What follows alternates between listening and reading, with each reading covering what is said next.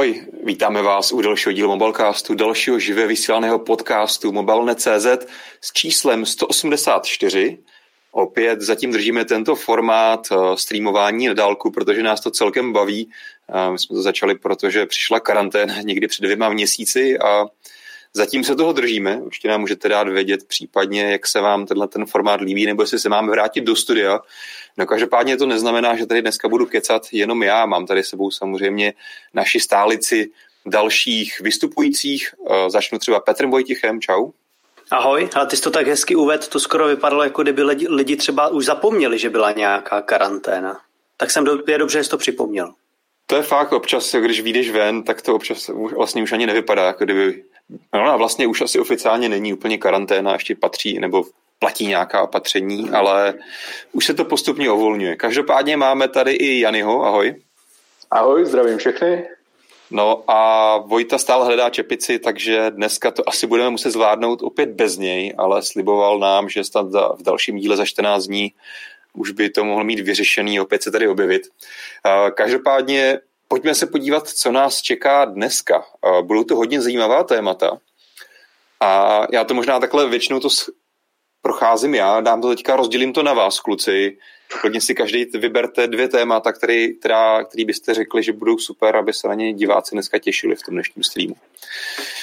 OK, tak já začnu. Určitě bych mhm. chtěl nalákat na téma NFC a bezdrátové nabíjení. To bude určitě zajímavá diskuze. Zaměříme se tam na to, co všechno nám vlastně tady tato novinka přinese v budoucnu, jak by to mělo fungovat víceméně a jaké jsou teda ty výhody. A další zajímavé téma za mě bude určitě Pixel 5, o kterém toho až tolik moc nevíme, nicméně víme, že bude opravdu hodně levný ve srovnání s ostatními vlastně vle, ostatníma vlajkama od jiných výrobců. No a potom určitě mám rád taky Surface produkty, takže za mě se těším i na tuhle. Konkrétně se mrkneme na nový Go 2 a taky Surface Book 3, který, okay. který jsme opravdu hodně dlouho čekali. Já neumím počítat, takže ještě dám teďka teda prostoru Petrovi. To jsem teda překvapený, že mi tady nevybral LG Wing, na který se hodně těším já. To je nový futuristický smartphone, o kterým se šušká, že by mohlo LG ukázat. Prozradím, že to je telefon, který je velmi podobný tomu, co používal Iron Man. A potom se podíváme na nový Pocophone, konkrétně Poco F2 Pro, což je taky zajímavý telefon, telefon, který by mohl být třeba hm, určený pro hráče. Takže si myslím, že témata budou určitě super. No a pro hráče máme, Petře, určitě i tvoje oblíbené okénko na závěr, je to tak? E, jako dneska něco vymyslet mi dalo trochu zabrat, ale jo, nějaký herní téma si dám. Nic se tam dál, super. Tak jo, tak uh, kluci to takhle zvládli, já jsem uh, je na to nepřipravoval, takže super, že umíme improvizovat. Ono ostatně celý mobilecast je taková jedna velká improvizace. Byste měli představu, my máme samozřejmě nějaký daný hrubý scénář, máme vytýčený samozřejmě ty témata, se kterými jsme vás seznámili Máme k tomu u nějakých pár odrážek, eh, hlavně technické specifikace čísla, který já si třeba vůbec nepamatuju, eh, ale potom se ta diskuze odvíjí tak trošku, jak nás napadne, jak eh, si vyměňujeme názory. To si myslím, že je hlavní kdo mobilecastu, aby jsme se nad tím trošku zamysleli, okomentovali to i nad rámec toho, co si můžete dočíst v našich běžných článcích. No a samozřejmě se tady také vidiváci, kteří nás sledují živě na YouTube. A vy máte právě možnost, tak jako rádi činíte v chatu, nám tady doplňovat eh, dotazy, případná další témata, která eh, nám rozvinou to, co tady my diskutujeme. No ale pojďme dost tady klábosení na začátek, už to hrozně dlouho natahujeme. Eh, doufám, že nás už tady sleduje dostatečné množství lidí a tím pádem se můžeme pustit na první téma a tím je nový Poco, Poco F2 Pro. Tak se toho, Jany, třeba ujmeš? tak jo, tak jo, vezmu to. Poco F2 Pro. A všichni znáte předchůdce Poco F1, která udělala díru do světa, nebál bych se říct, a nabídla vlastně skvělý poměr cena-výkon a to i na poměry Xiaomi, které je tím proslavené, protože Poco F1 měla opravdu perfektní výkon, měla extrémně výkonný chipset na tu dobu, měla velký displej na tu dobu a, a měla vlastně všechno, co chce takový opravdový hráč a uživatel v úvozovkách power user, ten, který chce doopravit ten nejvyšší výkon. Měla ale také několik nevýhod a právě tyto nevýhody smazává novinka, tedy Poco F2, teď jsem chtěl říct X2, Poco F2 Pro, které přichází například s OLED displejem. Konkrétně je tam uhlopříčka 6,7 palců. Uh, nevím, co si myslí diváci, ale podle mě je dneska OLED panel už uh, takovou běžnou záležitostí u těch uh, vlastně dražších telefonů, u těch vlajek i u té vyšší třídy. A myslím si, že naopak vídáme, že se OLED panely dostávají i do těch hodně levných telefonů. Takže Poco F2 naštěstí OLED má, bohužel jenom 60 Hz, což možná může trošku vadit, nebo může být trochu nevýhoda, když třeba hrajete některé hry, které podporují 90 Hz obnovací frekvenci. Další věc, která mě tam zaujala, je, že tentokrát uh, už v tom displeji máme i čtečku otisků prstů. Bude to čtečka otisků prstů optická, ale pravděpodobně bude fungovat velmi rychle. No a samozřejmě tady najdeme také Snapdragon 865. Ten je zajímavý i vzhledem k té ceně, o které si vlastně povíme ještě na konci, protože jak možná víte, jak jste možná slyšeli, tak Snapdragon 865 je evidentně dost drahý kus hardwareu, dost drahý chipset, který ne všichni výrobci chtějí používat. No a zároveň tady máme 6 GB operační paměti, 128 nebo si můžete také zvolit 256 GB úložiště a to typu UFS 3.1. Za mě osobně, nebo mě osobně to možná ani tolik nevadí, protože nejsem až zase takový hráč, ale dokážu si představit, že někomu tam budou scházet paměťové karty, a, takže se klidně můžete vyjádřit k tomu, co si myslíte a, o absenci slotu pro paměťové karty u nového F2 Pro. No a abych pořád jenom tady nevykládal své dojmy, tak, se, tak možná vhodím takovou otázku e, do pléna. Co si o to myslíte, kluci, vy, že tady tento herní telefon nemá ve své druhé generaci uh, paměťovky? Myslíte si, že je to velký problém, nebo je to v pohodě spíš? Tak já si můžu, podle mě to je úplně v pohodě, protože já s ukládání her na paměťovku sice nějak jako možný je, ale moc se to nedoporučuje, u spousty aplikací to ani vůbec nejde, takže v tomto ohledu to asi smysl nemá. Kde možná paměťovky mají smysl je při focení, na ten telefon, jako přestože určitě má výrazně lepší foťáky než ta předchozí generace, tak na focení určený asi úplně není. A za sebe bych možná ještě teda odskočil od té karty, zmíním dvě věci, které mě tam hodně potěšily. V první řadě je to NFC, předchozí generace NFC neměla, podle mě byla velká škoda, přestože ten telefon stál okolo 10 tisíc. A, co byla škoda u předchozí generace, je, měl výřez display, což pokud hrajete hry, tak uh, dovede být celkem otravný, tak tahle ta Poco F2 Pro výřez display nemá, což je super. Výjížděcí kamerka je sice poměrně otravná věc, ale dovedu si představit, že spousta hráčů si žádný selfiečka fotit nebude, ta kamera bude furt schovaná a při hraní třeba vlastně ten displej je celistvý, nic tomu nebude vadit. Proč Aha. myslíš, že víš, že si kamera otravná věc? Uh, jestli jsi někdy používal Instagram a podobné sociální sítě, tak si dovedeš představit, jak velmi často se selfie kamera aktivuje a když tě ta kamera furt zajíždí a výjíždí, tak je to dost otravný. Uh, já když jsem používal Asus Zenfone 6, takový ten s tím otočným foťákem, tak já nevím, třeba když scrolluješ na Instagramu dolů, tak Jasně, stačí opravdu jenom... To znamená, jde, jde vlastně o to, že si tu kamerku vysouváš nechtěně tak, Nejde ano, o to, ano, že když ano. jako jednou za čas chceš vyfotit to selfiečko, nebo jestli fotíš selfiečko každou minutu, ale jde teda o to, že v aplikacích, které ti vlastně nějakou automatickou akcí, nějakým gestem spouštějí fotoaparát, tak to Přesně ti vlastně tak. trošku nechtěně vysouvá ten modul. OK, tomu rozumím. Já bych tady do toho ještě skočil, protože eh, jak si říkal Petře, že hráči asi moc selfie nefotí, tak mě vlastně napadlo, že někteří hráči eh, třeba streamují tu, tu svou hru a zároveň vím, že některé telefony podporují tu funkci, že se vlastně natáčíš a zároveň streamuješ tu svoji hru, což znamená v praxi, že vlastně budeš muset mít poko F2, a držet ho samozřejmě a zároveň mít ještě vysunutou tu selfie kamerku, pokud chceš, aby někdo třeba viděl tvůj obličej. No počkej, jak to musí být zase jako profesionální streamer, tak jako my a prostě máš připojenou nějakou kameru k tomu. Jo, takhle, jo, jo, jo, takhle, takhle.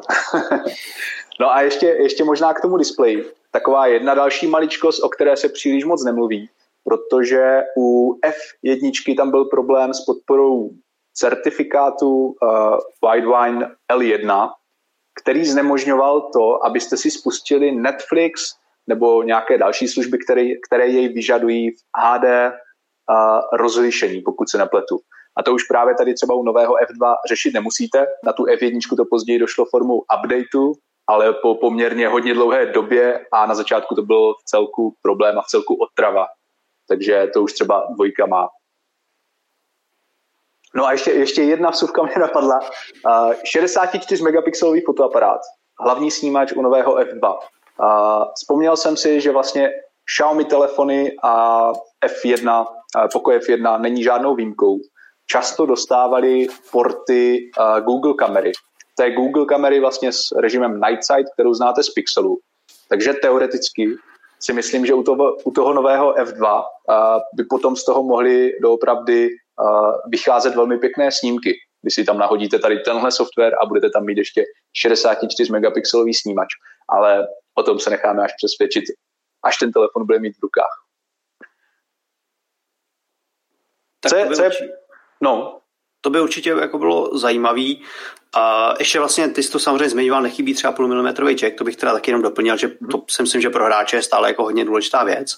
A ještě mě napadlo k té vysouvací kameře jedna taková úplná jako drobnost, kterou jako drtivou většinu lidí jako vůbec nebude zajímat. Jo. Ale dovedu si představit, že používáš nějaký herní ovladač, takový ten, jak si do toho ten telefon zasuneš a on ti ho to drží, tak v tu chvíli už třeba by ten, to, že chci streamovat, nahrávat sebe a zároveň hrát, by třeba jako uh, v takovémhle setupu mohl být jako problém, že ta kamerka prostě nemůže vyjet.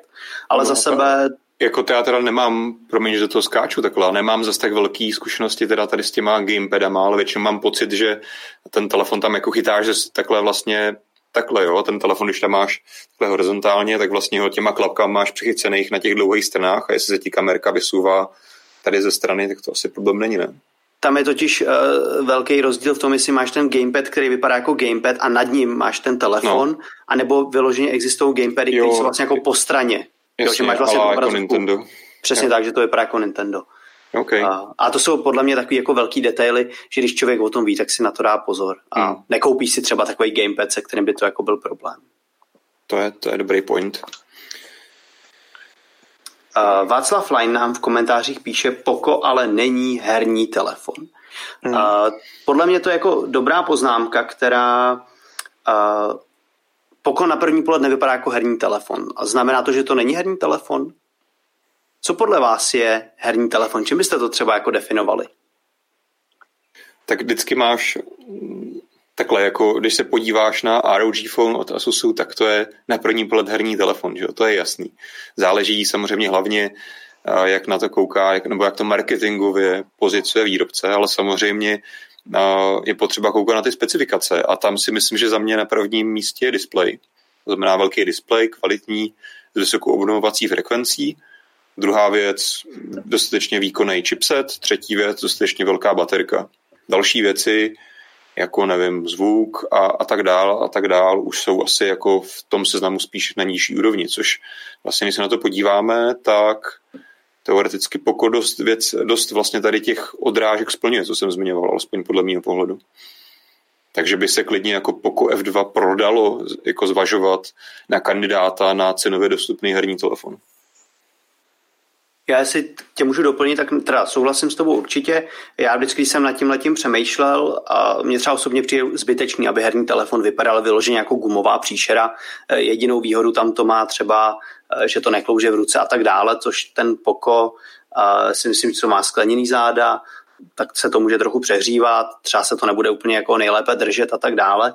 Ale proč si třeba já myslím, že to je herní telefon, je právě to, že tam je zaměření na ten výkon a je tam vlastně ponížená cena o to, že tam třeba není úplně špičkový fotoaparát. Jo. Ty si mm. samozřejmě můžeš vzít Samsung S20, jo, nebo prostě nějaký špičkový telefon, ten taky bude svým způsobem herní, protože má taky naprosto maximální výkon, ale zároveň se tam připlácí za všechno ostatní. Připlácí si tam za ten perfektní fotoaparát a tak dále. To u toho Poco F2 není. Poco F2 si budeš kupovat ve chvíli, kdy chceš ten super výkon a super výkon na telefonu potřebuješ zejména pro hraní, protože na všechno ostatní ti stačí jako střední třída. Je to tak. Na druhou stranu, co pokud chybí, je samozřejmě ta vysoká obnovovací frekvence displeje, tedy je klasický 60 Hz, to znamená to samé jako každý jiný telefon.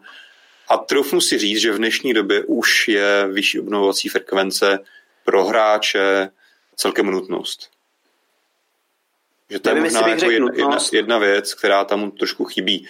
Samozřejmě hrozně záleží, jaký tituly na tom budeš hrát, ale ačkoliv třeba já osobně nejsem úplně super fanoušek, že bych nutně musel mít menu telefonu ve 120 Hz nebo 90, tak si myslím, že zrovna u těch her, ať už hraješ nějakou strategii nebo něco akčního, tak pokud ta hra vůbec dokáže běžet na takový vysoký frekvenci, tak je to věc, kterou určitě oceníš. Ale ano, pokud... není, to, není to nutná podmínka, samozřejmě si na tom ty hry zahraješ bez ono, problému taky. Tam je ještě další věc, aby ta hra vůbec vlastně podporovala nějakou vyšší obnovací hmm. frekvenci, protože často ani nepodporuje. Jo, proto, proto jsem to říkal, pokud to ta hra podporuje, hmm. bohužel jako často ty hry jsou zamknutý na 60 nebo i třeba na méně snímků.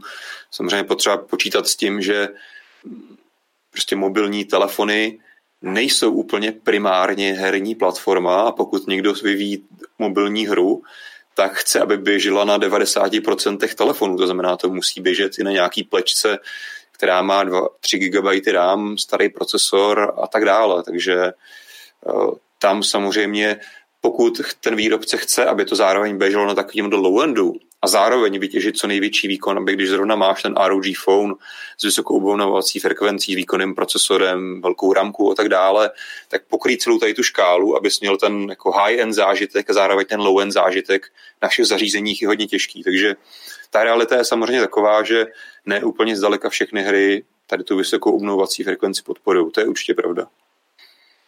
V komentářích se nám tady lidi eh, začínají točit okolo ceny. Už se někdo ptal, jestli jsme teda říkali, kolik stojí. Se sám teďka neuvědomuji, jestli to je neříkal. A zároveň tady někdo zmiňuje, že právě oproti Poco F1 eh, je ta cena už jako výrazně výš. Mm-hmm. Tak Mělo by to být 16,5 tisíc eh, korun za tu vyšší verzi, to znamená 256 GB. Takže ano, je dražší než ta první generace.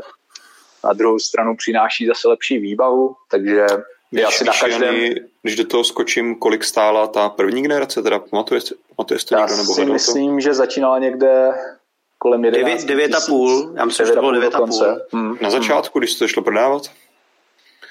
Schválně zkusím se podívat do naší recenze. To, to je jako... dobrý point.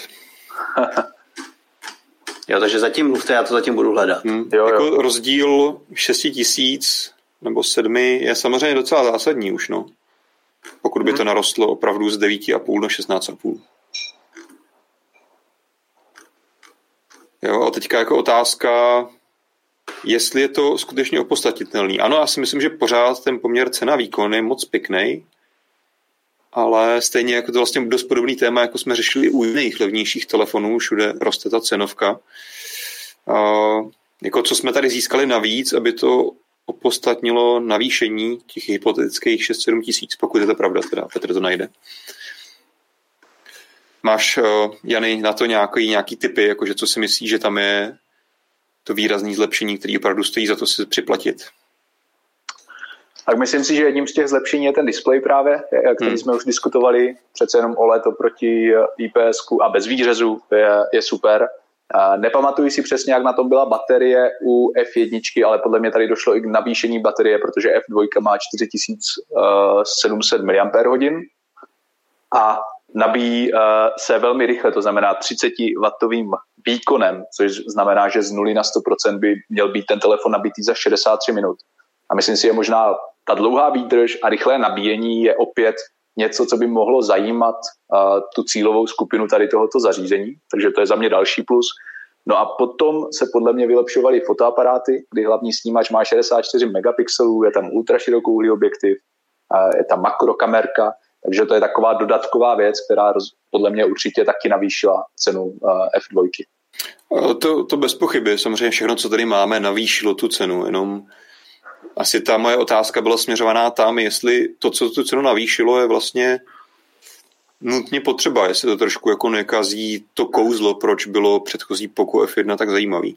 Hlavně taky potřeba na to koukat z toho pohledu, že to je telefon zaměřený hlavně na indický trh a další takovýhle trhy, které jsou na tom trošku jinak a těch telefonů, ty telefony, které se tam prodávají nejvíc, stojí trošku jiný peníze, takže nevím, jestli tady Poco F2 Pro bude mít tak velký úspěch jako předchůdce ten bajnej. Já teda jenom potvrdím, že vlastně my jsme tu recenzi vydávali v září 2018 a v tu dobu ten telefon stál lehce pod 10 tisíc korun. Hmm. Takže ten nárůst je opravdu poměrně vysoký. A jako za mě je to, za mě je to určitě škoda. No. Na druhou stranu ta Poco F2 vypadá prostě jako hezký moderní telefon. Já si pamatuju, že už tenkrát, když jsme vydávali tu recenzi na ten Pocophone F1, tak to vlastně vypadalo hrozně lacině a tak dále. Jako měl to velký rámečky, fakt jako obří, obří výřez, ty materiály byly hodně slabý že tady v tom se ten telefon posunul. Samozřejmě tady je právě to, že pokud se bavíme o tom, že ten telefon by mohl zaujmout spoustu uživatelů, kteří chtějí především výkon a jen třeba jedno, jak ten telefon vypadá, tak v tomhle ta F2 už je nemusí vlastně zaujmout, protože už je prostě moc drahá. Je to tak, vlastně předtím, co bylo predikament hlavní F1, bylo, že jsi měl tehdy vlajkový chipset v telefonu za 10 000 korun. To k tomu je už teďka F2 hodně daleko. Takže se prostě posunula někam jinam. Já za mě nemůžu říct, jestli to je vyloženě dobře nebo špatně, ale už je to asi trochu jiná cílovka. No. S tím se bude muset smířit.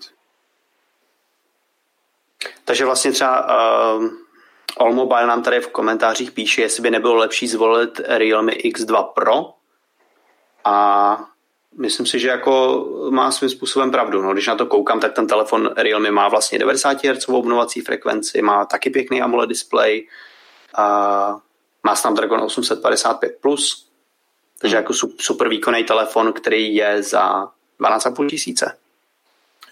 Pořád to není těch 10, ale tady asi ti 2,5 tisíce můžeme přičíst aktuální době. No. Takže jo, to je ještě dobrý tip od All Mobile.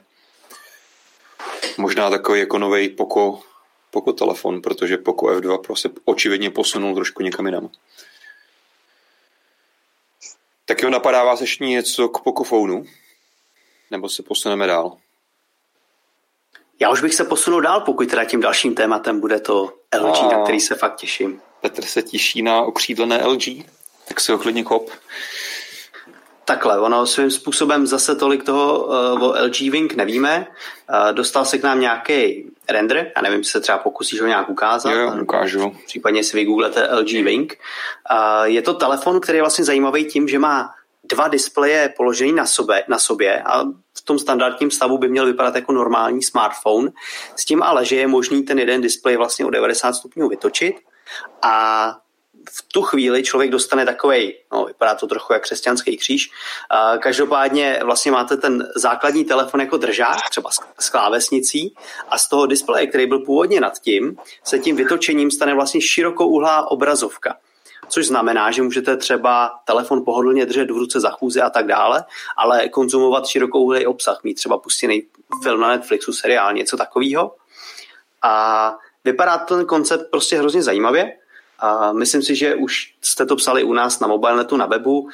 Vypadá to podobně jako telefon Tonyho Starka, který měl v prvním Ironmanovi. Já jsem si ze zajímavosti teďka nedávno na Ironmana na HBO koukal a skutečně ho tam má, když tam třeba vyskočí když tam po něm střílejí v té pouště, jak ono vytáhne a přesně má takový ten otočný displej, který ale není takhle zajímavě širokoúhlej. Uh, tohle je teda prostě nějaký uh, únik, a zároveň nevíme ještě přesně, jestli se to dostane někdy do prodeje, jo, jak moc je to jenom koncept, který je zajímavý, ale nikdy nevznikne a tak dále. Samozřejmě je to LG, takže ani nemůžeme tušit, jestli by to nestalo 40 tisíc, až to představí a tak dále. Ale jako koncept se mi to hrozně líbí a dovedu si představit, že, že to je i dost praktický. Schválně vyzvu uh, diváky, jestli nám do komentářů napíšou, zda by si dovedli představit takovýhle telefon používat a já se kluci zeptám vás, co na to vlastně říkáte, na tenhle ten koncept. Tak já začnu. Začni, začni Jany. Začnu já. uh, jako za mě velmi zajímavý koncept, líbí se mi ta inovace, pokud to teda neobšlehli od toho Ironmana, jak říkáš. A, a jako vypadá to hrozně zajímavě, moc rád bych si to vyzkoušel, ale úplně si nedokážu, alespoň zatím představit, že bych takovýto telefon používal. A taky se mi celkem líbilo to přirovnání k tomu kříži, jak si říkal. to, to bylo hodně zajímavé. A, jako, nevím, přijde mi prostě, že ta konstrukce bude nutně muset být poměrně křehká, náchylná na nějaké škrábance, protože vlastně ten, ten display, na kterém je tady klávesnice na tom obrázku, je uložený pod, tím, pod tou další vrstvou, takže tam se může dostat nějaký třeba prach, nějaká nečistota může se to možná nějak snadno poškrábat, nebo ten mechanismus se může nějak poškodit. Nevím, za mě osobně uh, bych takovýto telefon asi nepoužíval, ale jako líbí se mi tady tento nápad. Já souhlasím s Danem.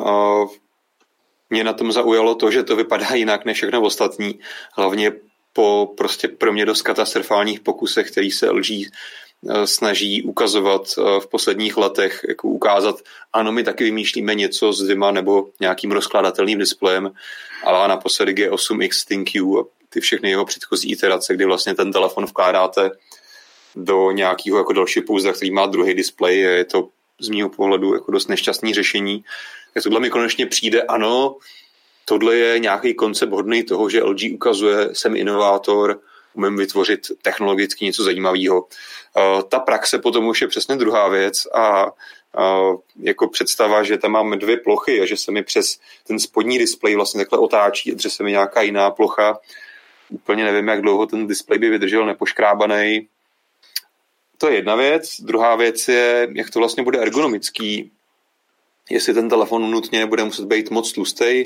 Znamená, co se mi na tom jako líbí, je, že v normálním režimu ho vlastně můžeš používat jako normální telefon s jedním displejem a teoreticky pokud to bude dobře vyřešený a nebude moc tlustý právě, třeba na úkor malinký baterky, tak to vlastně jako nebudeš mít žádný kompromis. Budeš to používat jako normální smartphone a když chceš potom využít uh, ten speciální režim z nějakého důvodu, když se ho chceš otočit, tak můžeš a v tu chvíli z toho máš speciální zařízení, kdy máš vlastně jeden displej otočený na šířku a druhý displej, který je pod tím, který by měl mít čtyři palce, poměr jedna ku jedný. Tam třeba, jak vidíme, jak jsme viděli na, tý, na tom obrázku, je tam klávesnice. LG samozřejmě plánuje, že bude dělat nějaký další speciální aplikace, to znamená, nevím, třeba nějaký editor fotek, to znamená, nahoře budeš mít velkou fotku, na tom spodním displeji třeba nějaký ovladací panely. Je to zajímavý, ale bod jedna, dost výrazně pochybuju, že LG přinese dobrou serverovou podporu, takže to bude mít od výroby podporu tří aplikací od LG a s, tou samou, s tím samým množství aplikací to umře i dva roky poté. A druhá věc je ta praktičnost. No, jak moc často budeš chtít se otočit do toho režimu, jako co ti to vlastně přinese. Jak třeba, když tam mám ta klávesnice, jak se to vlastně pohodlně bude držet, že budeš držet v ruce tu úzkou část, na ní psát a tady mít velký displej. To je něco, co si já třeba nedokážu představit ale hrozně rád bych si to zkusil.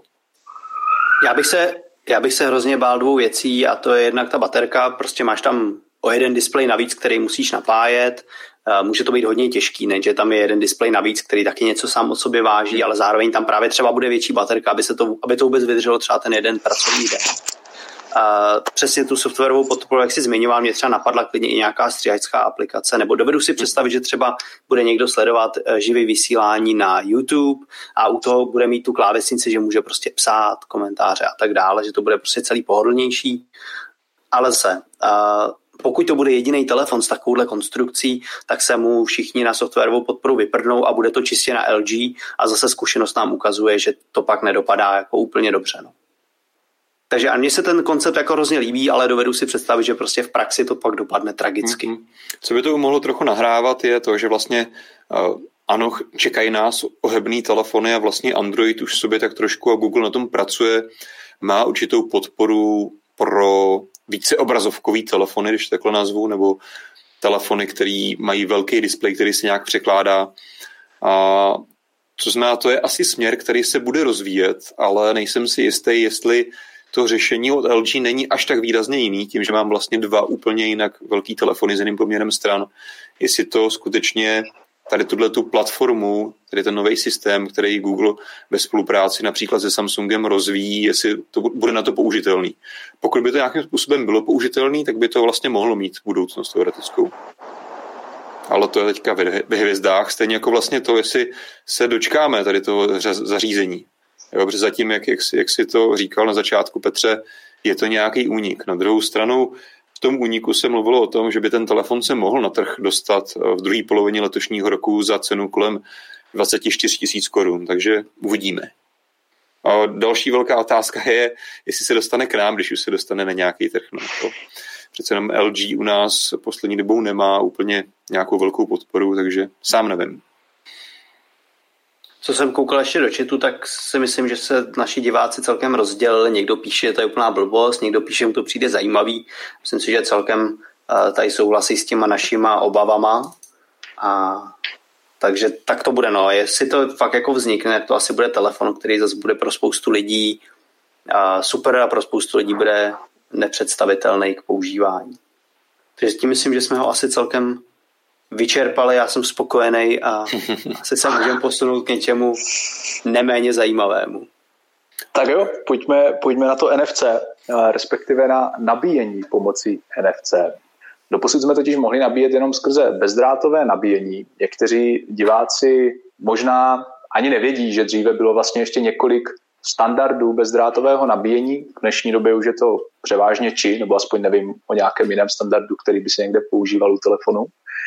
No ale ta novinka je, že NFC by nově mělo taky podporovat eh, bezdrátové nabíjení. Nicméně má to jeden háček, protože to nabíjení eh, nebude probíhat žádným vysokým výkonem. Naopak, ten výkon bude minimální, konkrétně by se mělo pohybovat někde kolem jednoho W, eh, což když si srovnáte s ostatníma bezdrátovými nabíječkama, tak třeba OnePlus teďka představil bezdrátovou nabíječku o výkonu 30 W, je spousta dalších jiných bezdrátových nabíječek, které mají alespoň třeba kolem těch 10 W. Takže tady by mělo jít o 1 W a měli bychom si takto moci nabíjet třeba bezdrátová sluchátka nebo nějaké jiné maličkosti, které nevyžadují žádný vysoký výkon, ale je praktické třeba doopravdy položit na ta záda telefonu například přes noc a nechat si je takto nabít. Takže za mě osobně velmi zajímavá novinka. Jsem rád, že uh, někoho napadlo tady tohle udělat. A no, v tom zásadní, zásadní otázka, uh, proč vlastně to je pro nás zajímavý? Jako přesně jako říkáš, tady je ten výkon maximálně 1 W, ne víc, což ve srovnání s tím klasickým či standardem, jak se říkal, je to mnohem míň. A takový ty nejběžný levný nabíječky se pohybují kolem výkonu 5 W, což je třeba výkon že dodávaný kabelový nabíječky k iPhoneům. Ale jako důvod, proč, proč jako vlastně teda jsme teďka nadšený z toho, že to nabíjíme skrz NFC, teď jako proč teda výrobci nemůžou dát ten či standard, který je mnohem rychlejší do těch zařízení a už vlastně nemusíme měšit nic nového, že? Co je ta velká výhoda? No. Je, to, je to samozřejmě ta cena, pro, která stojí výrobce tam tu technologii přidat, protože NFC už přesně třeba v těch sluchátkách často máš, a pokud ho tam nemáš, tak samozřejmě podpora NFC, který se třeba ve sluchátkách dá použít ke rychlému spárování s telefonem, je samozřejmě mnohem levnější, než tam ještě dávat jako další cívku pro bezdrátový či nabíjení. Takže to je hlavní idea celé ty, ty technologie, kterou zaštiťuje vlastně NFC Forum, který teďka standardizovalo a doporučilo k nasazení v praxi.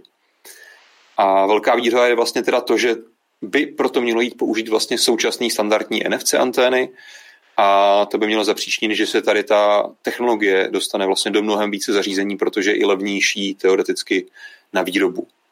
Takže díky tomu bychom se opravdu měli dostat teďka vlastně, když se na těm zamyslíme, tak u, toho, u těch příslušenství, kam to cílí, máme bezdrátový nabíjení přece jenom, jenom stále u pár sluchátek. Jo? Mají to AirPody, mají to i pár klasických dalších konkurenčních sluchátek, ale nemají to zdaleka všechny. A hmm. tohle, co, co nám slibuje tady ta technologie, je, že bys to teoreticky časem mohlo dostat úplně do všech i velice levných sluchátek, a nejenom sluchátek, eh, míří to i jako na Internet of Things, různých zařízení, kde třeba můžeš eh, tím docílit toho, že vlastně to zařízení nemusí mít sobě žádný otvory, nemusí mít sobě žádný konektory a bude se takhle nabíjet pouze čistě bezdrátově, což ten jeden watt mu bude stačit pro tu jeho činnost, což v IoT může stačit i pro to, aby to vlastně pracovalo non-stop, bez nepřetržitě na tom výkonu 1 W. Super, to jsem přesně chtěl říct, že tam odpadá potřeba mít konektory a, a nechá, dávám slovo Petrovi. Já jsem chtěl jenom doplnit, že vlastně jak je ta technologie levná, dokazuje i to, že NFC mají telefony dneska i okolo 3000 korun. Ta, ta, ta technologie je prostě rozšířená. Jenom bych možná doplnil, že to jako neznamená, že teďka všechny telefony s NFCčkem si stáhnou aktualizace a budou schopný jako nabíjení, tak to není, ta, se to bude muset jako proměnit na té hardwareové úrovni, jenomže do budoucna to prostě bude možný. A ještě jsem chtěl doplnit uh, úplně k tomu začátku, že teď jsem byl v, uh, v Kauflandu a viděl jsem tam krabičku super rychlá nabíječka, která měla pozor 6 W. Uh, takže to si myslím, že tady k tomu jednomu vatu není už tak daleko a takový ty velmi neskušení uživatelé by třeba jim to mohlo připadat, že to je vlastně docela v pohodě. Na druhou stranu, když si vezmeš třeba takový iPhone SE, ten nový, tak jako i přes to NFC bys ho mohl celkem pohodlně nabít. Přes noc si ho položíš na poličku a i tím jedním vatem se vlastně dá celkem nabít, ne? Uh, to je otázka, jestli nevím, jestli bych se teďka pouštěl do těch úvah, jestli vlastně tím jedním vatem bys ho dokázal efektivně, jako efektivně výrazně nabíjet, než by se stíhal sám vybíjet tím, že je zapnutý, ale... Musel by být vypnutý, no asi. se samozřejmě taky nebavíme o tom, že tam taky budou, bude docházet asi k nějakým ztrátám a tak dále. No. Jo, to je, to je přesně, je tady spoustu vlastně nevyřčen nebo neodpovězených otázek. Přesně jedna věc, co mě napadla, je, jsou ty ztráty, efektivita proti, proti tomu či standardu, jestli vlastně tím, že se proto tak trošku jako znásilní technologie určená pro něco trochu jiného, jestli ty ztráty tam vlastně nebudou tak velký. Ale teďka otázka, jestli ten jeden watt je počítaný že jeden watt bude vysílat to zařízení, anebo jeden watt bude přijímat to zařízení, který se nabíjí. To jsou věci, který, na které já teda teďka odpověď nemám. A, ale asi takhle, je potřeba říct, že to bude na tady ty malý specializované zařízení, na příslušenství typu sluchátka, já bych to za mě bral vlastně jako takový nějaký možná nouzovější řešení, že když nemáš nic jiného, tak použiješ tady to pomalé nabíjení, ale čekala bych, že v nejbližších jako letech stále ještě primární způsob nabíjení, nějaký ty krabičky na sluchátka nebo něčeho podobného stále bude nějaký kabel nebo třeba klidně někde vedle nějaká ta čicívka, která to nabije mnohem rychleji. Protože přece jenom myslím, že uh, jako ten predikament, že vezmeš prostě tu krabičku z těch sluchátek a za 10 minut si to nabiješ na dalších pár hodin na poslouchání je pro zařízení tohoto typu hodně lákavý. Takže tady to, toho si myslím, že si jen tak jako výrobci nevzdají, aby to omezili pouze na tohle jednovatový pomalý nabíjení. Já si myslím, že to nebude úplná revoluce, že právě to či nabíjení budeme výdat i nadále, jak říkáš, ale tady je prostě zajímavé to, že je to doplňková funkce, která navíc vlastně to NFC nemusí jenom nabíjet, ale dokáže zároveň i si předávat nějaké informace s tím wearable zařízením, takže pořád vlastně si uživatelé mohou uh, takto ty zařízení dát k sobě a nejen je nabíjet, ale také třeba spárovat, pokud je to nová věc. Takže já si, takový já zajímavý doplněk za mě. Pardon. Já si třeba dovedu představit, že, že jsme viděli nějaký snahy dělat různý uh, bezdrátový nabíječky, který těch cívek nabídnou víc vedle sebe, že Apple se o to snažil, pak to zrušil, kde se mu to prostě nepovedlo. Dovedu si představit, že si klidně koupíš bezdrátovou nabíječku, která v sobě bude mít tu cívku pro nabíjení toho telefonu a vedle tam bude mít ještě prostě malý spot uh, s tím NFC nabíjením právě pro ty tvoje bezdrátový sluchátka, který si položíš vedle toho a nabiješ si je vlastně zároveň, co si bezdrátově nabíjíš telefon, že to asi nutně nemusí fungovat jenom tak, že uh, k tomu nabíjení budeš používat telefon, když to samozřejmě se nabízí, hmm. ale myslím si, že může být i taková výhoda tady těch jako doplňkových nabíjecích míst na těch bezdrátových nabíječkách, které se třeba budou prodávat za pár let. Mm-hmm. Já, bych se, já, bych se, já bych se možná, Petře, vrátil, ty jsi vlastně říkal, že uh, tohle neznamená, že to budou automaticky podporovat všechny současné telefony, které mají NFC. Tohle je informace, kterou si někde vyčetl, protože byla třeba jako za mě jedna z důležitých otázek, kterou jsem já na ní nenašel odpověď. Jo, tak to jsem, doufám, že jsem neřekl jako blbost, to by bylo fajn, kdyby nás když tak někdo opravdu v komentářích. Já jsem to, tohleto téma si rešeršoval minulý týden kvůli M-News a tuhletu informaci jsem tam někde dohledal na nějakým zahraničním mm-hmm. webu, ale ty jo, okay. teď, teďka z fleku ti to neřeknu. Jo, protože ano, teďka já jsem jako vlastně to nikdy nenašel, že by to bylo potvrzený, ale ani vyvrácený. A když se vlastně zamyslíme nad tím, jak celá NFC technologie funguje, uh, tak vlastně to funguje tak, že ty máš typicky, že jo, ten první use case byl uh, nějaký klasický NFC nálepky tagy. A tam to funguje tak, že vlastně to zařízení, který je aktivní, vyšle že jo, elektromagnetický signál, který zachytí ta anténa, ta spirála ta tu malý množství energie absorbuje a tím vlastně se zapne malinký čip, který v tu chvíli se zapne, provede nějakou funkci a vrátí zpátky odpověď tomu prvnímu zařízení. Takže tady ten princip, že vlastně já posílám energii, aby tady nějaký pasivní zařízení mohlo něco udělat a odpověď mi, odpovědět mi, tam je už vlastně od začátku. Oni vlastně tady ten princip jenom teďka použili k tomu, aha, no tak pojďme prostě tady tím principem tu energii přenášet konstantně. A na základě této logiky by vlastně mohlo teoreticky být možný, dle mýho laického názoru, ale samozřejmě tohle není opravdu potvrzená informace, být možný uh, tady to vlastně to nabíjení pomalý provozovat i pomocí třeba současných telefonů, pouze updatem nějakého firmwareu. Ale to samozřejmě je čistá spekulace, možná bude prostě proto, proto potřeba nový řadiče pro to NFCčko, který tady to budou podporovat. Co samozřejmě stoprocentně teďka víme, je, že bude potřeba nový, nový řadiče, nový čipy, nový ty antény, je vlastně v tom zařízení, který se má nabíjet. Tam jako logicky tam to musíš mít fyzicky napájený, že ano, když přijímáš ten 1 W skrz to NFC, tak mi tím nabíjí baterku. To samozřejmě firmware určitě ne, nevyřeší u vašich starých sluchátek. Takže to jsem možná... si chtěl jen tak jako zaspekulovat a zkusit jako vysvětlit možná, jak tady ta celá věc za pozadí funguje. Ještě jedna poznámka. Eh, někde jsem viděl dotazy, proč vlastně místo NFC všichni nedají všude uh, cívku pro bezdrátové nabíjení, protože když se podíváte na ten samotný hardware, tak jsou to prostě v obou případech nějaké plíšky, nějaké ty spirály, nějaké cívky, které jejichž výroba asi nestojí mnoho.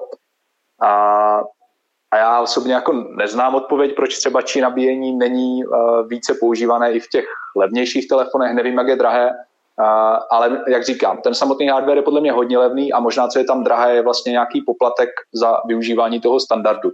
Ale nemám to nikde ověřené, ale mohla by to být vlastně odpověď na ten dotaz, proč není či nabíjení častější i v těch levných zařízeních.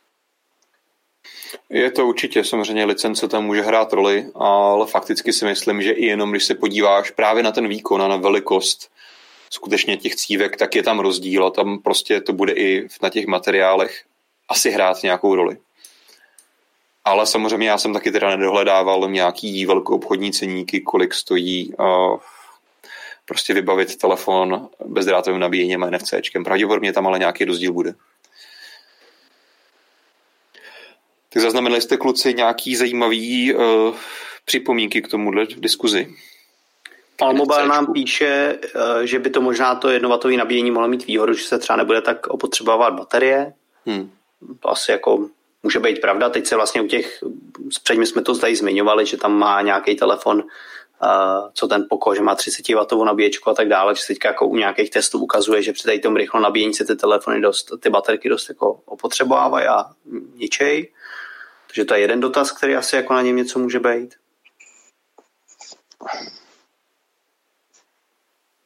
Uh, Vendrigot píše zajímavou věc. Uh, výrobci by měli dávat značku na telefon, kde ten NFC čip je.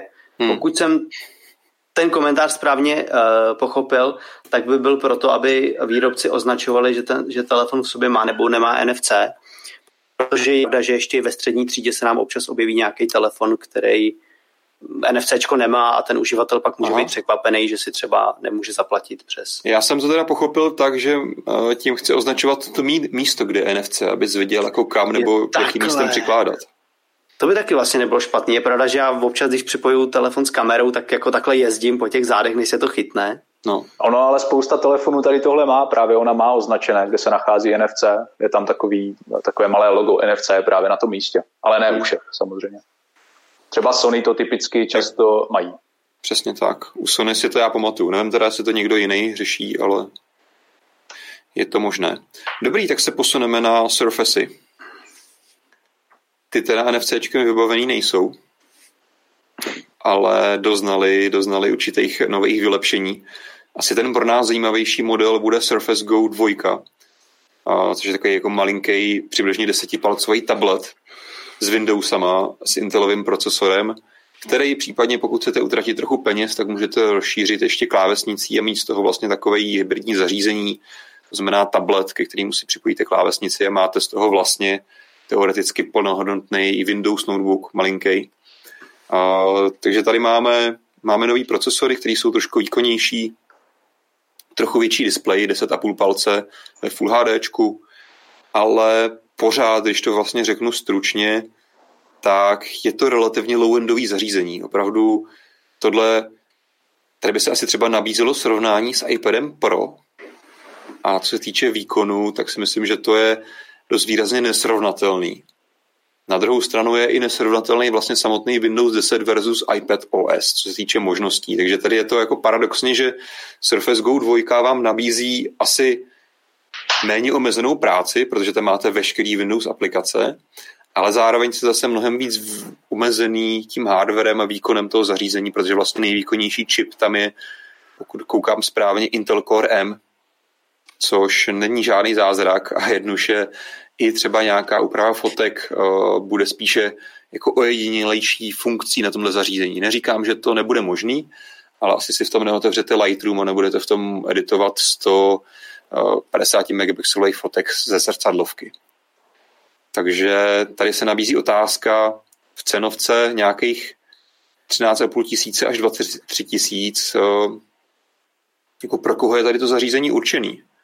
Přemýšleli jste nad tím kluci? Jo, jasně. Já vidím tu cílovku úplně uh, jasně a zřetelně. Pro mě jsou to právě třeba studenti, uh, studenti, nevím, na střední škole, klidně i na výšce kteří si sebou potřebují na přednášky nosit něco přenosného, potřebují, aby jim tam běžel právě eh, Windows aplikace kvůli z nějakého důvodu, No a zároveň chtějí skvělou klávesnici, což bez pochyby právě ta Surface klávesnice dokoupitelná rozhodně je. Já jsem vlastně první generaci Surface byl testoval a opravdu musím říct, že je to jedna z nejpohodlnějších uh, dokoupitelných klávesnic, které, které jsem vlastně kdy zažil, které jsem kdy vyzkoušel. Takže to je tam velká přednost. Dále tam máte odemykání, rozpoznávání obličeje pomocí Windows Hello, taky praktická věc. A já si myslím, že to jednoduše uh, najde uplatnění a najde vlastně zase své uživatele uh, doopravdy v řadách tady těchto uživatelů, například ti studenti, ale můžou to být samozřejmě i nějací lidé, kteří opět potřebují Windows aplikace, ale nepotřebují nějak moc výkonu a vlastně to zařízení používají na brouzdání internetem, řešení nějakých Microsoft Office věcí a tak podobně. Hmm. Ale když, jo, souhlasím, ale mě tam pořád trošku jako nehraje, nelíbí se ta cena versus výkon.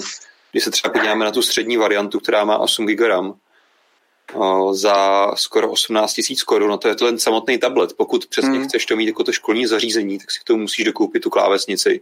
Jo. Možná třeba ideálně ještě pero, aby si mohl dělat nějaké poznámky, psát hmm. zorečky nebo kreslit nějaký diagramy.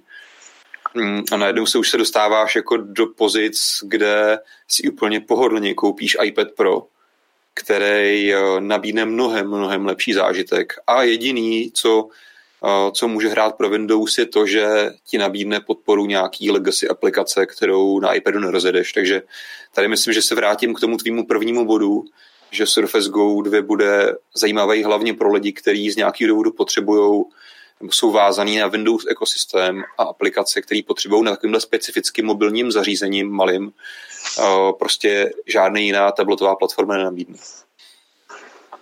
Já třeba nevím, jak to je u toho iPadu Pro, neměl jsem možnost si vyzkoušet teďka novou Magic Keyboard, ale jako doopravdy ta Surface klávesnice je něco, co, bys, co se vlastně nedá moc popsat, že? Tak jak je pohodlná klávesnice, to by si musel každý vyzkoušet. Ale dovolím si tvrdit, že je to doopravdy jedna z nejpohodlnějších klávesnicí, takže pokud hodně píšete, tak to může být výhoda. Ale jak říkám, nevyzkoušel jsem Magic Keyboard, takže nemám přímé srovnání. Mm-hmm. A samozřejmě souhlasím s tím, že je to dražší zařízení, je to za mě osobně je to něco trochu jako Apple, akorát prostě ve světě Windowsu. Jsou to prémiová, dražší eh, zařízení a ano, myslím si, že ta cena by nemusela startovat eh, na našem trhu na 13, eh, že 13 490 korun, v Americe je to 399 dolarů a myslím si, že by mohla být přeci jen o něco levnější tady, tady u nás na trhu. No. Já si myslím, že může právě roli hrát i to, že Apple je víceméně třeba v tom našem školním světě furt jako celkem bizár. To znamená, já si pamatuju, když já jsem chodil na střední nebo pak na vejšku, uh, občas jsme nějaký mm, přednášky nebo nějaký předměty potřebovali si používat nějakou aplikaci, kterou ta škola využívala. Ta nikdy neexistuje na nic jiného než na Windows. Uh, možná na Windows XP, když doufám, že už teda školy pokročily na moderní platformy, ale uh, to si myslím, že tam bude ta jedna věc. Na druhou stranu řekneš, za 13,5 tisíce si koupíš výrazně vybavení, vybavenější, já nevím, Acer, jakýkoliv notebook. Na druhou stranu ten třeba nebude mít dotykový displej, nebude mít tam to pero, nemůžeš si kreslit na displej, nebude tak hezky zpracovaný. Takže podle mě tady to bude o tom, chci hezký dotykový displej, pěkně zpracovaný. Vím, že vždycky, když my natáčíme ty Surface, ať už Go nebo ty Booky, tak to jsou prostě moc hezký zařízení, které jsou opravdu jako prémiový, působí výborně v ruce. Připlatí si za to. No. Takže třeba tady eh, v tom jejich traileru vlastně eh, mají v té upoutávce nějaký děti, kteří si s tím hrajou tak já nevím, no, jestli dětem spíš člověk nekoupí za pár tisíc korun nějaký obyčejný Android tablet, ale je pravda, že ten Surface Go 2 už je prostě tou cenou trošku zvláštní. No. Jsem to trailer teda neviděl, děti si s tím hrajou, jako že na něm hrajou hry, nebo Hele, kreslí si právě. hrajou fyzi- fyzicky tím tabletem. něco na něm kreslili a jo. píšou tam na něm možná nějaký úkoly, to vypadá, jo. Napíšu, napíšu na něm happy birthday, fotí s ním si nějaký domácí úkol, který si pak vyplňují a tak dále, no. Jako to je právě to, co si dovedu představit, že pro děti bych jim pro jistotu klidně koupil něco uh, levnějšího, protože když si uvědomím všechny děti, které ve svém okolí mám, jak se k těm zařízením chovají, jak vezmou iPhone uh, 12 Pro a seknou s ním vozem, tak nevím, jestli bych jim kupoval takhle jako dražší tablet. No. Kdyby, kdyby mé dítě seklo s iPhonem 12 Pro, tak nevím, co budu dělat. uh, ne, já se, mě teďka napadlo, protože v tom traileru, pokud se nepletu, tak je tam taky úsek, kdy ty děti si právě oskenují ten domácí úkol a funguje tam uh, rozpoznávání psaného textu, pokud se nemýlím. A tak bychom možná mohli udělat takový malý teaser, protože dneska jsme testovali Google Lens, respektive tu funkci rozpoznávání uh, ručně psaných poznámek, takže brzy uh, vydáme na MobileNet i video s krátkým doprovodným článkem, kde se právě můžete potom podívat, jak tady tenhle malý experiment dopadl. Tím pádem tlačítko dole subscribe, abyste to video nezmeškali. Přesně tak. Já tady mám komentář od Markverta, Markvertro, doufám, že to čtu správně, který by the way náš podporovatel platí si předplatný u nás na, na kanále, takže díky. A ten píše, já o tom Surface Go do školy přemýšlím, co se týče iPadu, tak nemám nic ekosystému Apple, tak nevím. Tady je asi uh, přesně ten jako druhý případ, než jsem já uvažoval. Otázka je, co teda Markver to máš uh, z toho ekosystému Windows, co bys nemohl nahradit na iPadu.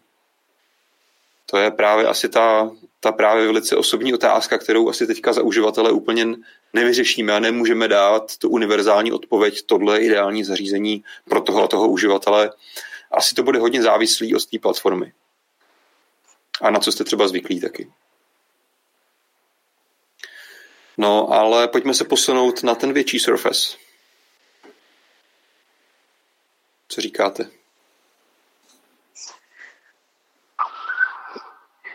Jo, Říká. určitě. Pojďme na Surface Book 3. Já jsem na chvíli vypadl, tak jsem možná neslyšel, co, co bylo řečeno.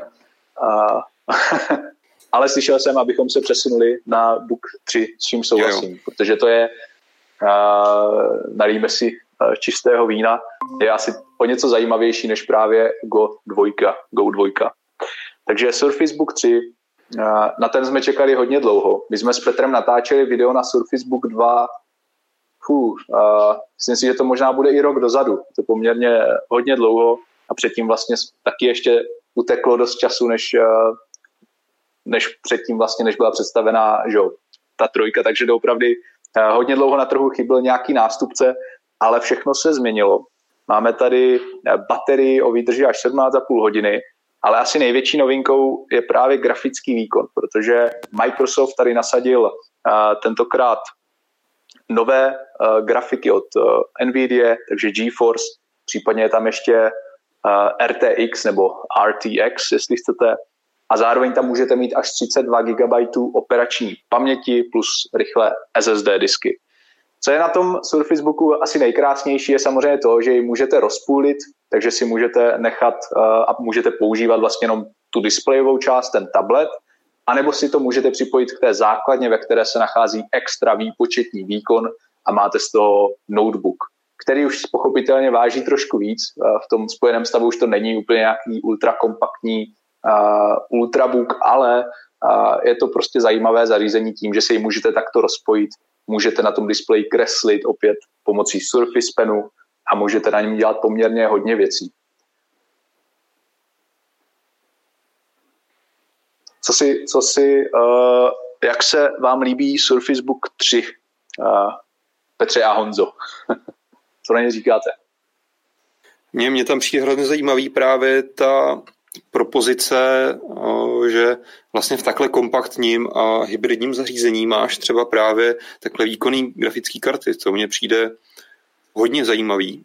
Otázka je, jako na koho je to určený, ale možná to budou nějaký kreativci, no, co prostě potřebují mít potřebují mít jako super mobilní zařízení on the go, kde prostě ho používají jak v režimu kreativním, to znamená kreslím se na tablet něco, potom ho vezmu, připojím ho do sítě a najednou prostě použiju ten super výkon uh, té RTX grafiky a můžu tím třeba namodelovat prostě nějaký 3D, 3D model nebo vypočítat něco jiného výpočetě náročného. Takže to mi přijde hodně zajímavý. Tady ta jako vlastně hardwareová kombinace dvou netypicky vlastně jako kombinovaných světů, když takhle nazvu. Ono je to zajímavý podle mě i z toho důvodu, že třeba když se podívám na nový třináctkový deli, tak víceméně přestali nabízet variantu s grafikou. Doufám, že teďka úplně nekecám, ale vím, že třeba půl roku zpátky to tak platilo. Což mě třeba hrozně mrzelo, je to jeden z důvodů, proč já jsem zase z notebooku utek zpátky k pevnému počítači na střih videa. Dovedu si představit, ten Surface Book 3 bude velmi zajímavý.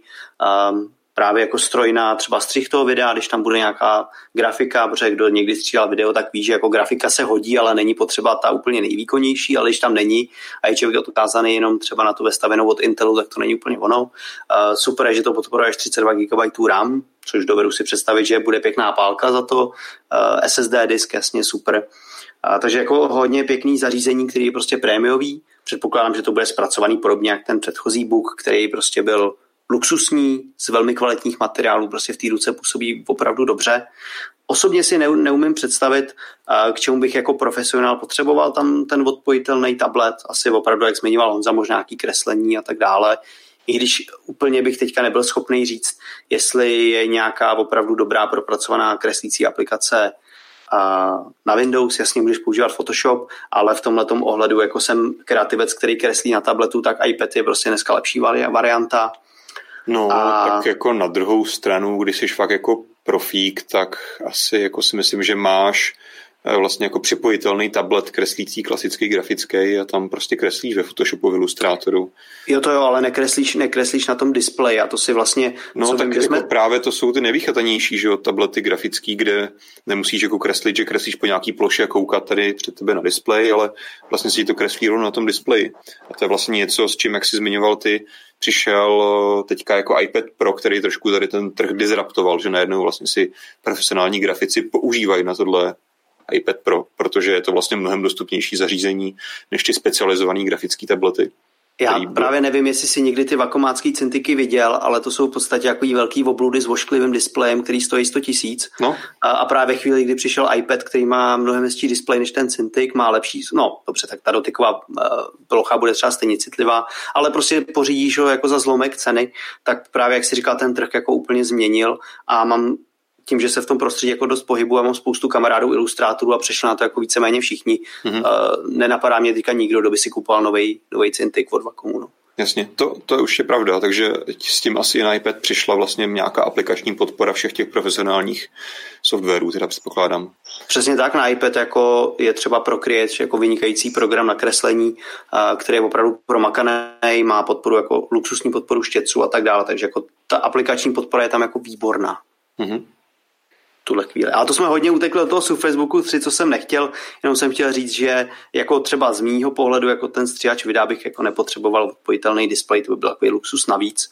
A zároveň, co jsem chtěl dodat, že prostě těch 49 tisíc korun, na kterých to má startovat, je prostě hodně peněz. Samozřejmě jako ty no, prémiové notebooky jsou drahý, takže tady se přesně kombinuje to, že máš prémiový notebook s luxusním výkonem. Ty si můžeš vlastně koupit notebook, který má stejný výkon, uh, bude levnější, ale bude to nějaká prostě herní obluda, která Přesně bude tak, velká. Vel, velká obluda. A na druhou stranu tady ty velké obludy mají ten zásadní výhodu tu, že jsou velký a tím pádem jsou snadno chladitelný. Takže zase na druhou stranu to, že tady máme propozici toho, že tady máme RTX grafiku a nevím co všechno možný a i7 desátý generace, neznamená, že tady ten hardware tam bude schopný vlastně pracovat na špičce svého potenciálu. Vlastně dost často tady v těch mobilních a tenkých zařízeních vidíme to, že uh, ty, ty zařízení dokážou fungovat na té nejvyšší frekvenci velice krátkou dobu a velice rychle se potom musí podtaktovat na mnohem menší výkon, aby se zvládli uchladit. Takže zase na, jednu stranu, na druhou stranu, když se podíváme na to, jak ten Surface vypadá, tak zase bych asi jako nečekal, že dokáže neomezenou dobu fungovat na té nejvyšší frekvenci a nejvyšším výkonu. Takže tohle je asi taky jedna věc, která bychom měli vzít v potaz a možná než to budeme nazývat nějakým powerhousem, možná počkat na nějaký testy reálného provozu. Ještě se nás All Mobile ptali, jestli mají Surface zařízení lepší optimalizaci a tím vyšší výkon ve Windows oproti jiným výrobcům. Myslím, že k tomu by mohl něco říct víc Jany, protože ty zařízení hodně používal. Za sebe si myslím, že jestli tam ten rozdíl bude, tak bude nepatrný, ale aspoň to, co jsem z toho našeho testování vždycky odpozoroval, tak, tak tam jako žádný reálný, reálný rozdíl spíš nebude. No. Hmm, taky, taky si uh, souhlasím s tím, že tam asi jako reálně nic moc uh, All Mobile neuvidí nebo neucítí při používání těch, těch aplikací nebo čehokoliv. Aspoň já jsem to nikdy nezaznamenal. Co je asi možná fajn, tak předpokládám, že Surfaceu nebudeš mít spoustu crapware a adware aplikací, který vydáš ve všech jiných notebookích, to znamená nějakou trial verzi zbytečného antiviru a dalších jo. jiných aplikací. Jo, jo, jo, je to, je to tak, dojdou čisté. Samozřejmě jsou tam nějaké takové ty klasické hry, které jsou asi už součástí toho mm-hmm. Windows operačního systému, takže to můžeš pořád smazat, ale jinak, okay. je, to, jinak je to čisté.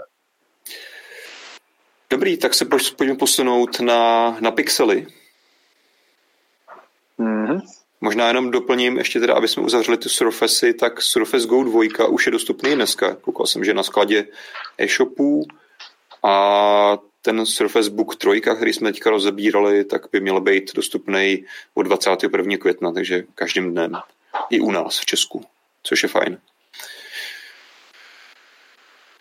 Dobrý, tak pixely pixely, proč, proč je tady zařazujeme? My jsme už několikrát to tady tak trošku okrajově zmínili z toho důvodu, že se vlastně spekuluje, že letos možná v pixelu tom velkým pix, tom hlavním pixelu, té vlajkové lodi, nebude ten nejvyšší Snapdragon procesor, tak jako jsme byli zvyklí ve všech čtyřech dosavadních generacích, ale možná tam bude 765 eh, nebo 768 G od Snapdragonu, nebo od Qualcommu, pardon.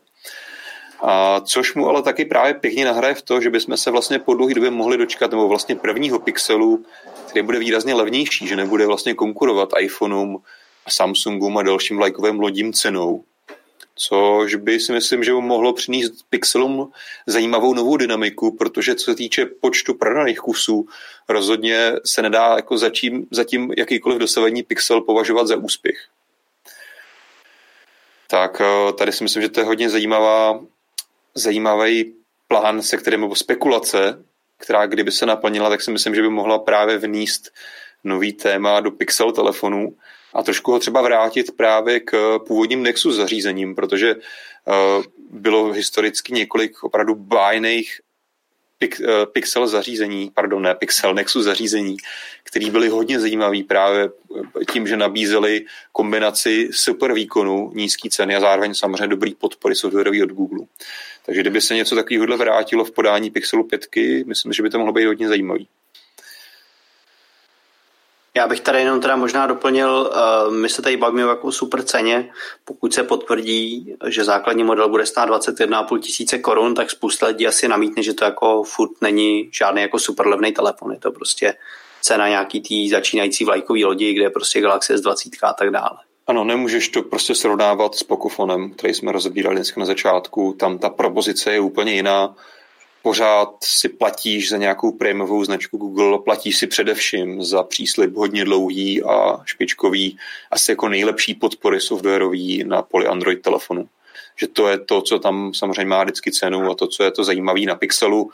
Co je teďka novinka, je, že tady tohleto můžeš mít vlastně bez výraznějších kompromisů, možná i teda zamít než tu úplně nejprémiovější cenovku, a je otázka samozřejmě, jak to bude teďka doplňovaný ještě teda tím nějakým Ačkovým pixelem, který víme, že nás asi čeká přibližně do měsíce.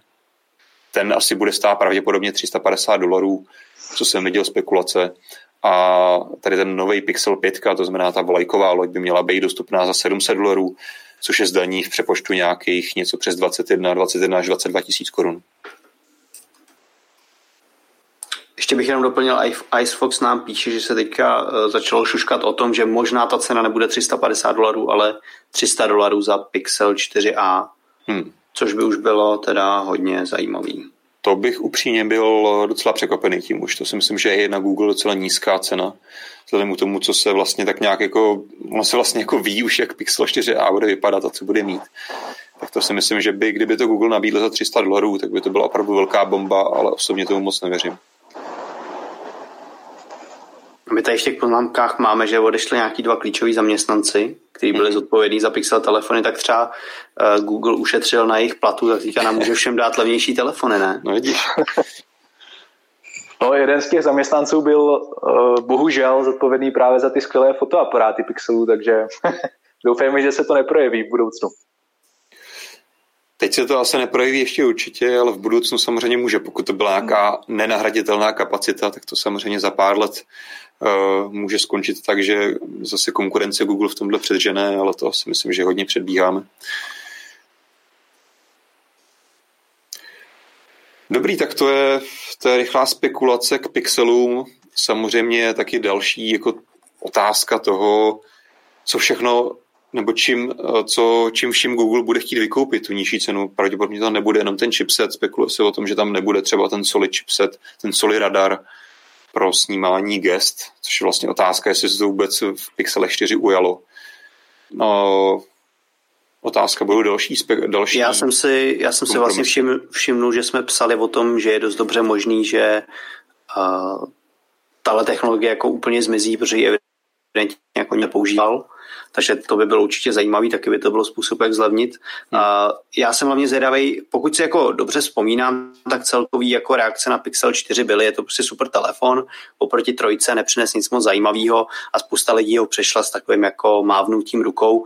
Dovedu si představit, že Google se bude chtít teďka jako předvíst a uh, dovedu si představit, že by mohli zkusit uh, tentokrát to představení toho telefonu líp naplánovat a líp udržet pod pokličkou, aby se nevědělo všechno. Do... I když samozřejmě známe Google, takže a vím, že minule si, nebo takhle, dovedu si představit, že tomu telefonu, tomu Pixelu 40 to jako dost uškodilo, že prostě, když už víš všechno, tak to představení je prostě nuda, tak u Pixelu 5 uvidíme, jestli s tím něco udělají, nebo jestli to dopadne tak jako vždycky. A, a ještě právě teda, jak za sebe doufám, že přijdou s nějakou zajímavou zajímavou věcí, která bude zajímavější, než byl Pixel 4 právě s tím máváním gesty a takhle. No. Jany se směje, tak nečeká nic zajímavého, jo. No, tak eh, doufám, že tam něco zajímavého bude. Ta, jako je pravda, že ta gesta, eh, tady ten Solid Radar byla trochu zbytečná věc. Respektive by to mohla být hodně zajímavá eh, jako vymoženost featura, pokud by tam byla prostě nějaká větší podpora, protože to bohužel skončilo na tom, že si takto můžete vypnout budík, můžete takhle přeskočit uh, songy na Spotify, ale mm, jako osobně jsem tam v tom nezhledal něco, kvůli čemu bych si chtěl ten telefon koupit, nebo něco, o čem bych si řekl, wow, páni, tohle je fakt skvělá, skvěle promyšlená funkce, která mi hodně ulehčí nebo zlepší život. To určitě ne. Jo, v tom asi souhlasím, ačkoliv já jsem teda nikdy Pixel 4 nepoužíval, tak jako tady to byl můj dojem z toho a nikdy jsem jako nezaznamenal, že by se o tom psalo, že tomu přibývají nějaký nový revoluční funkce, což byla tak trošku možná propozice té technologie, že Google nasadil zajímavý hardware a v průběhu roku bude přidávat co dobrý funkce, což se vlastně skoro nestalo. Mm-hmm. Takže se to dá asi považovat za mrtvou, mrtvou technologii a nějakou další jako slepou větev, která asi u Google nevyšla. Ale uvidíme na podzim, kdy bychom se nových pixelů měli dočkat jestli nás Google vyvede z omylu, anebo ne. Tam bude podle mě hodně důležitá baterka, to je všechno, to je vlastně hmm. něco, na co si skoro každý stěžuje. Pixely čtyřky nemají úplně špatnou výdrž, ale prostě není to ani nic moc, zvlášť u toho menšího, u toho základního Pixelu 4. A, takže uvidíme, jestli se podepíše vlastně i ten méně výkonný chipset na nějaké delší výdrži a, a necháme se překvapit. Je to tak, uvidíme. Jinak Icefox tady ještě doplňuje zajímavý komentář, že vlastně Google nikdy neotevřel apíčko, aplikační rozhraní pro vývojáře, pro použití toho radaru, takže tady je to vlastně opravdu tady ta technologie navždy zůstala zamknutá pouze pro Google funkce, takže to si myslím, že je jako další signál toho, že to asi Google si velice rychle rozmyslel a uznal, že asi tato technologie možná ještě na ní nepřišel možná ten právý čas pro použití v telefonech. No a myslím si, že ale naopak přišel pravý čas eh, dnešní stream pomalu ukončit. Nevím, jestli máte kluci ještě nějaký slovo závěrem, nebo se rozloučíme s diváky. Ty by si úplně zapomněl na moje herní okénko. ne. Ale dneska to, dneska to nebude ani zase tak zajímavý, ani nechce vlastně doporučit hru, kterou by si všichni okamžitě měli jít běžet, spíš chce jenom mluvit o zajímavém tématu a eh, je tady Forza Street, nevím, jestli vám to kluci něco řekne. Microsoft, Forza je jedna z nejdůležitějších Microsoftích značek, je to prostě velká závodní série, která s každým dílem prodá jako miliony kopií a je to prostě velká hra. A to, že vyjde někdy na mobily, jako na to se čekalo, Forza Street konečně vyšla na Android a iOS. Je to teda hra, která byla už dostupná pro Windows zařízení, pro dotykový, nedotykový tablety, počítače a to si myslím už před rokem a půl, nebo tak nějak, prostě není to úplně nová hra, která ale teďka byla portovaná na telefony. Mm-hmm. Když si stáhnete, nebo podle těch obrázků to skoro jako může vypadat, že si stahujete jako velkou závodní hru, která má prostě v sobě desítky licencovaných vozů a má poměrně hezkou grafiku a dobrou hudbu a tak dále. Problém té hry pokud si tu hru někdo z našich diváků stáhnou, tak asi ví, na co chci narazit, je, že vlastně tu hru ovládáte tak, že vy držíte palec na plynu a ve chvíli, kdy auto vyjde do zatáčky, tak vy palec pustíte a pak ve správný okamžik zase musíte uh, šlápnout na plyn a držíte. Vlastně ta hra sama řídí, sama ovládá to auto, vždycky závodíte jenom proti jednomu a je to závodní hra jenom jako tím, jak vypadá, ale svým způsobem jde vlastně o postřelovou hru, kdy vy se snažíte klepat tím palcem jako do rytmu, který vám ta hra ukazuje a správ, trefit se ve správný okamžik. Takže je to vlastně takový zvláštní v tím, že kdo si pamatuje na moji recenzi Asfaltu 9, což je zase závodní hra, která vypadá moc hezky, ale defaultně vám vlastně vypne ovládání toho auta a to auto jezdí a zatáčí samo a vy jenom uh, dáváte nitro vlastně a můžete dělat různé blbosti tak tady Forza Street je ještě dál a tu možnost to, eh, třeba ovládání toho auta vám zapnout ani si neumožňuje a prostě sledujete, jak se ta hra hraje sama a vyťukáte do rytmu.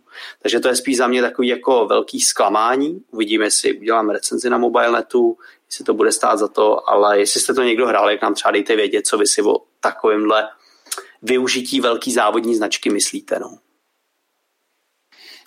Jo, určitě zajímavý, zajímavý tip zase na něco nevšedního, takže díky Petře a za tohle neodmyslitelné okénko, které, o které jsem tě málem ochudil, nebo ochudilo to diváky a by jsem ho uzmul.